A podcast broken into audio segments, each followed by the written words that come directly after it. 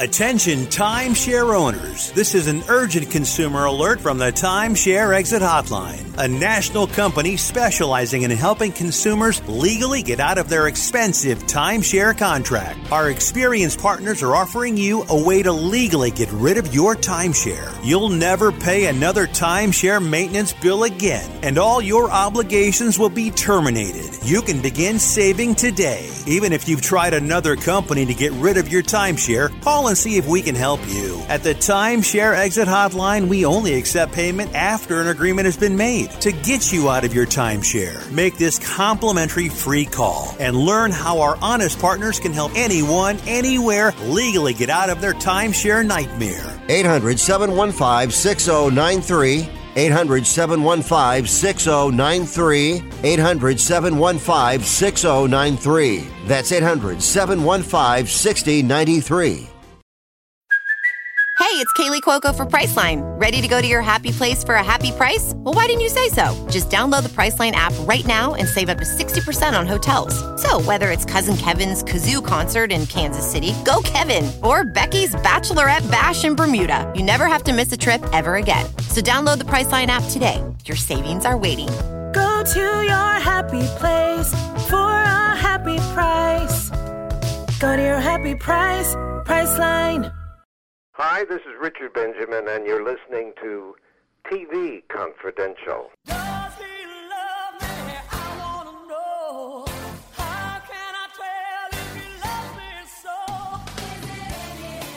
I know you'll be deceived. Ed Robertson, along with our guest Stephen Taibbi. Stephen worked in television for about 25 years, including behind the scenes on such popular cable daytime talk shows hosted by Joan Lunden, Richard Lewis, and Dr. Ruth. He was also born with a cyanotic heart and three birth defects, all of which required operations from a very young age and continuing operations throughout his life, including two open heart surgeries and two heart transplants. Stephen's book, Grateful Guilt, is not only a moving story of survival and gratitude, it includes a lot of hands on and very helpful suggestions that will benefit anyone facing a serious health challenge whether you're a patient or a caregiver. We'll ask Stephen about some of those strategies in just a second. Plus, we'll talk about his career in TV. Grateful Guilt, available Amazon.com, Google Books, Waterstone, and Libris, BarnesandNoble.com, wherever books are sold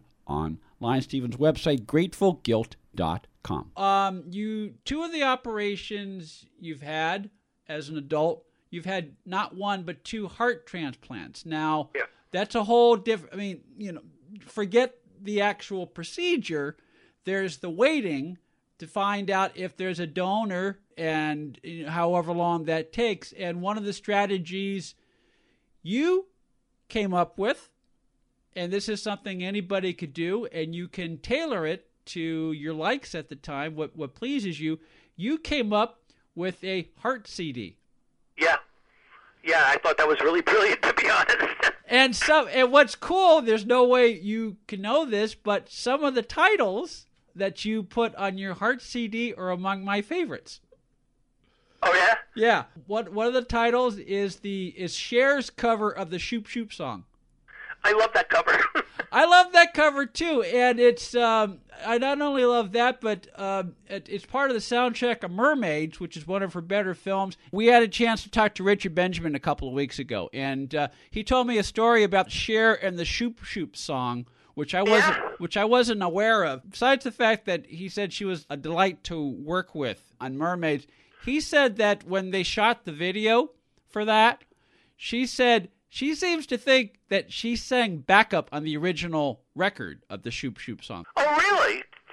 That's really interesting. Yeah, that's that, that that's what Richard Benjamin says, and I have no reason to doubt that. So, And, and I got to tell you something. I think of all the versions of that song, that's the best one. and she did. I don't know if you've heard her cover of "Baby I'm Yours," but I love love that song too. But Shoop Shoop, it's a very upbeat song, and it just makes you feel good. Right. Well, you know what it was is um when you're a patient in, in these kind of things, doctoring is so um, specific nowadays. There's this doctor for that, this doctor for this, this doctor for that. And then when you go in for surgery, you don't know anybody, nobody. You go into a room, and they're going to open you up and take your heart out of you and put somebody else's heart in you, and none of them have ever met you before, literally.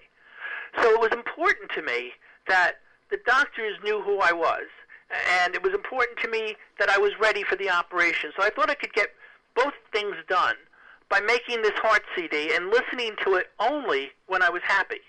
So, for example, um, the first song in the CD was "Help" by the Beatles. I wanted the doctors to know that I was there asking for help. Yeah. Yeah.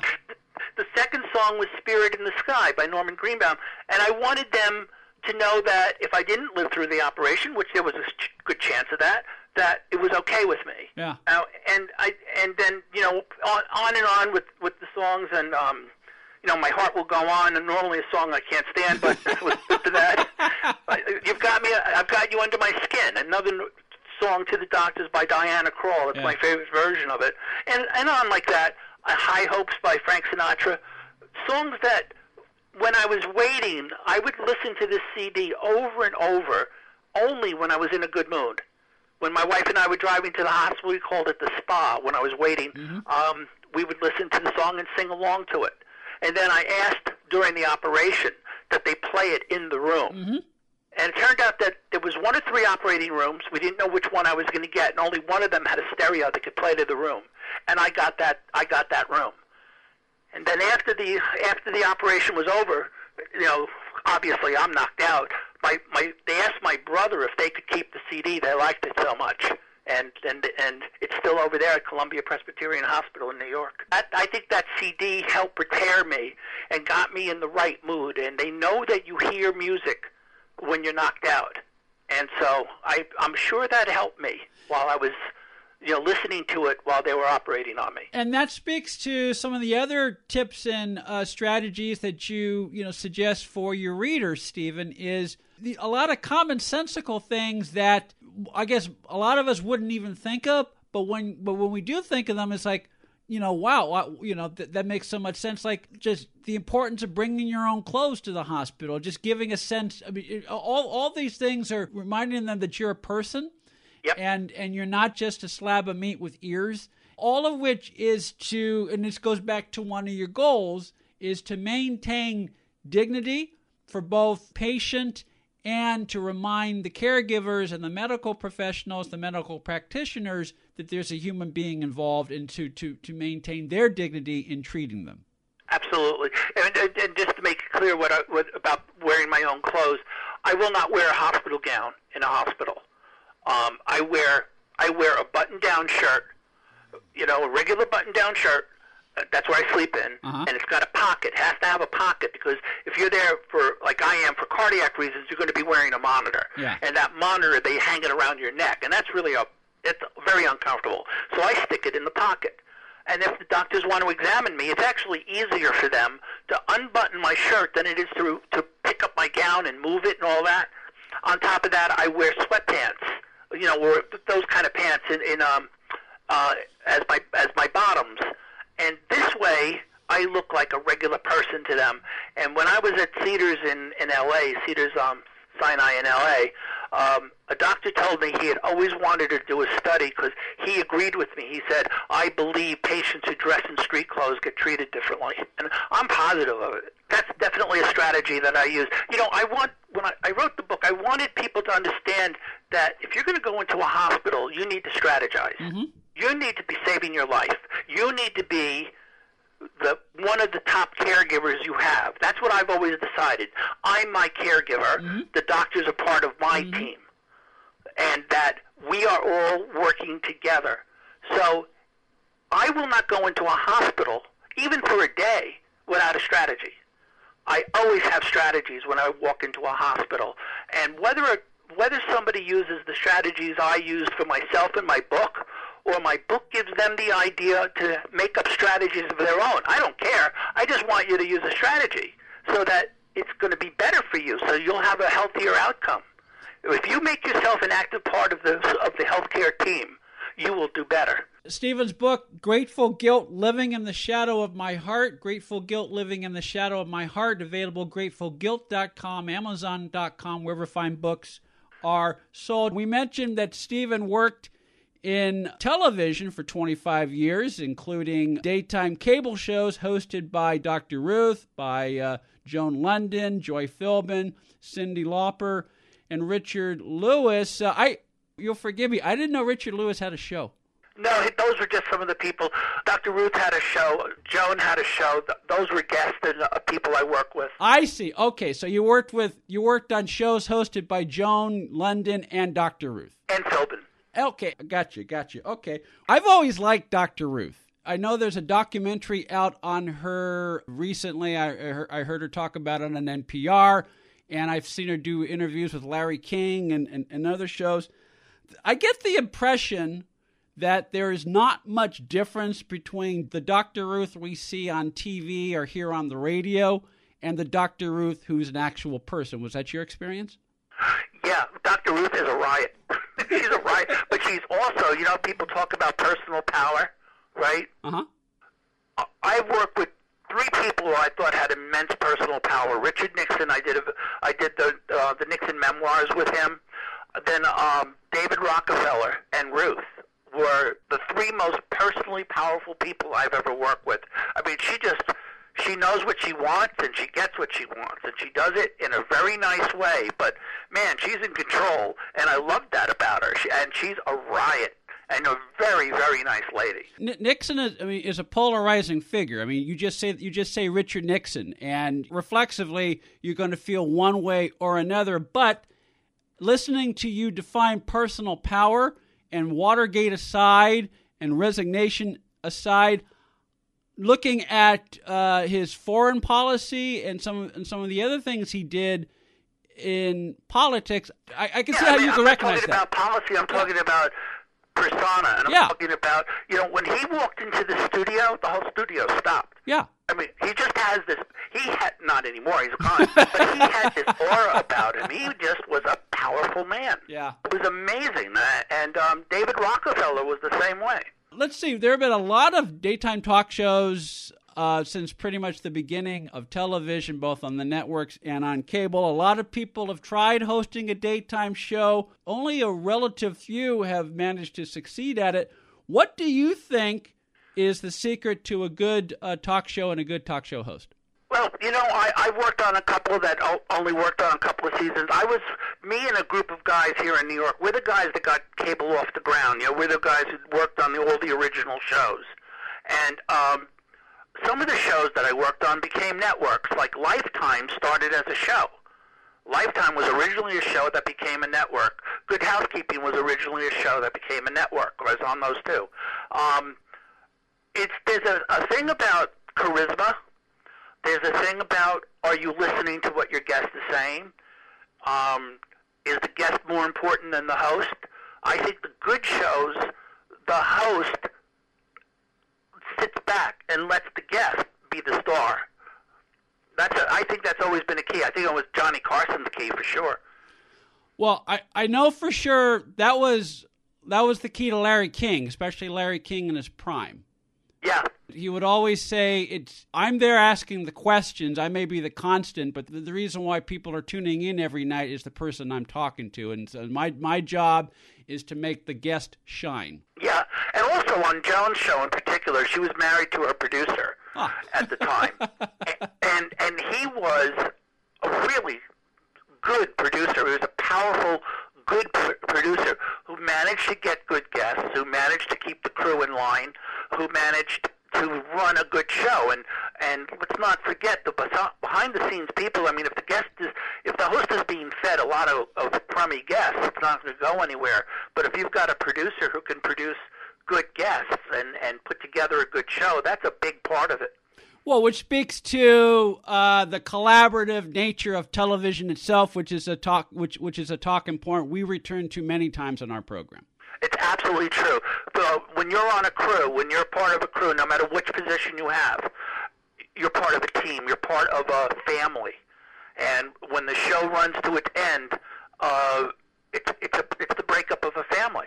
You know, My- last television show was Tempestt, if you remember that, and that was they had a, had a great director, but you know, it could have been a better show. I, I would not put any of that on the crew. I don't want to speak ill of anybody or anything, but um, that was my last show.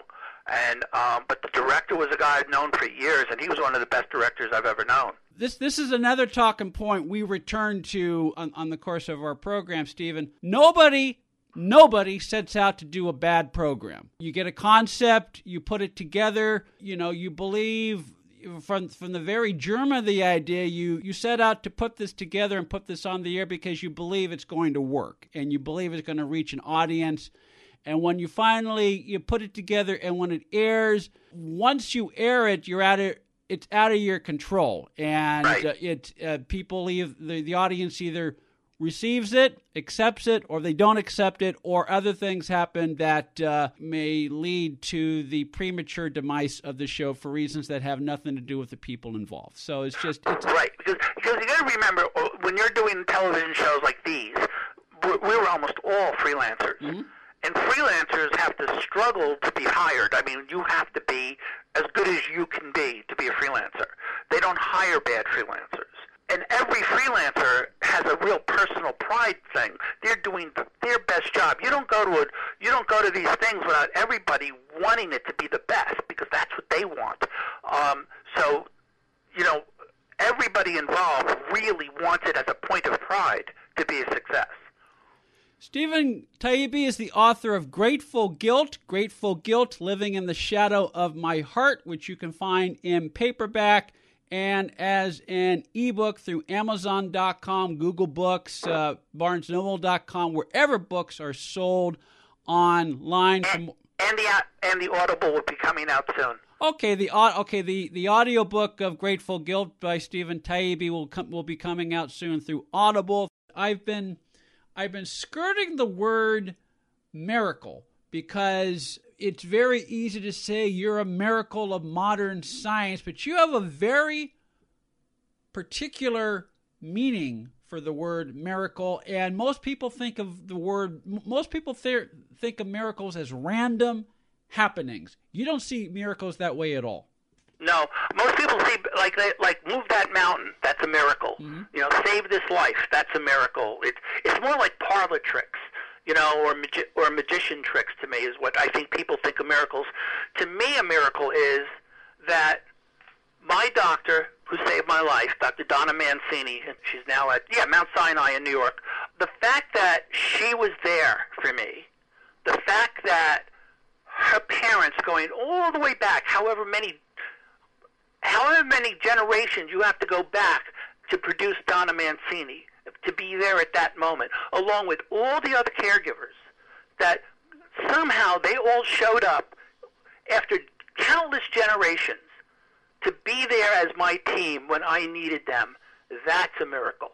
You have no way of knowing this, but many years ago I worked with a man named Harold Benjamin who founded the wellness community, and he was the person behind what's known as the patient active concept, which is very much the principle, which is very much uh, in core with the message, one of the messages you want to get across in um, Grateful Guilt, Stephen, which is taking an active role in your health care, in your medical condition, whether whether you have a serious condition or just you know just day to day living, not just not just sitting passively and waiting for the doctor to tell you what to do, but taking an active role in, in what you can do in, in the, the outcome of your health care. But the other thing Benjamin talked about is, and this aligns with your with your take on miracles, is that one of the things he said to me, and it stayed with me, is it's a way of looking at the world. He used to say the universe is set up to help me win, meaning